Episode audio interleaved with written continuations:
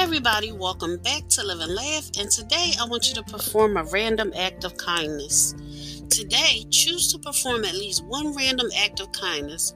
In order to determine what random act of kindness to perform, tune in with and be fully present. When you do that, you will intuitively know what act of kindness is required in that particular moment. Your desire to help will naturally lead you to where you're needed the most. Your kindness will ultimately be purposeful rather than random. No matter what random act of kindness you perform today, be sure that it's done with an open heart and from a pure intention, which is given for the pure joy of it, rather than just giving to receive back or giving to look good. When you give with an open heart, you open yourself up to receive back with the same intentions. Thank you for listening. If you know anyone that could benefit from this, please go ahead and share it.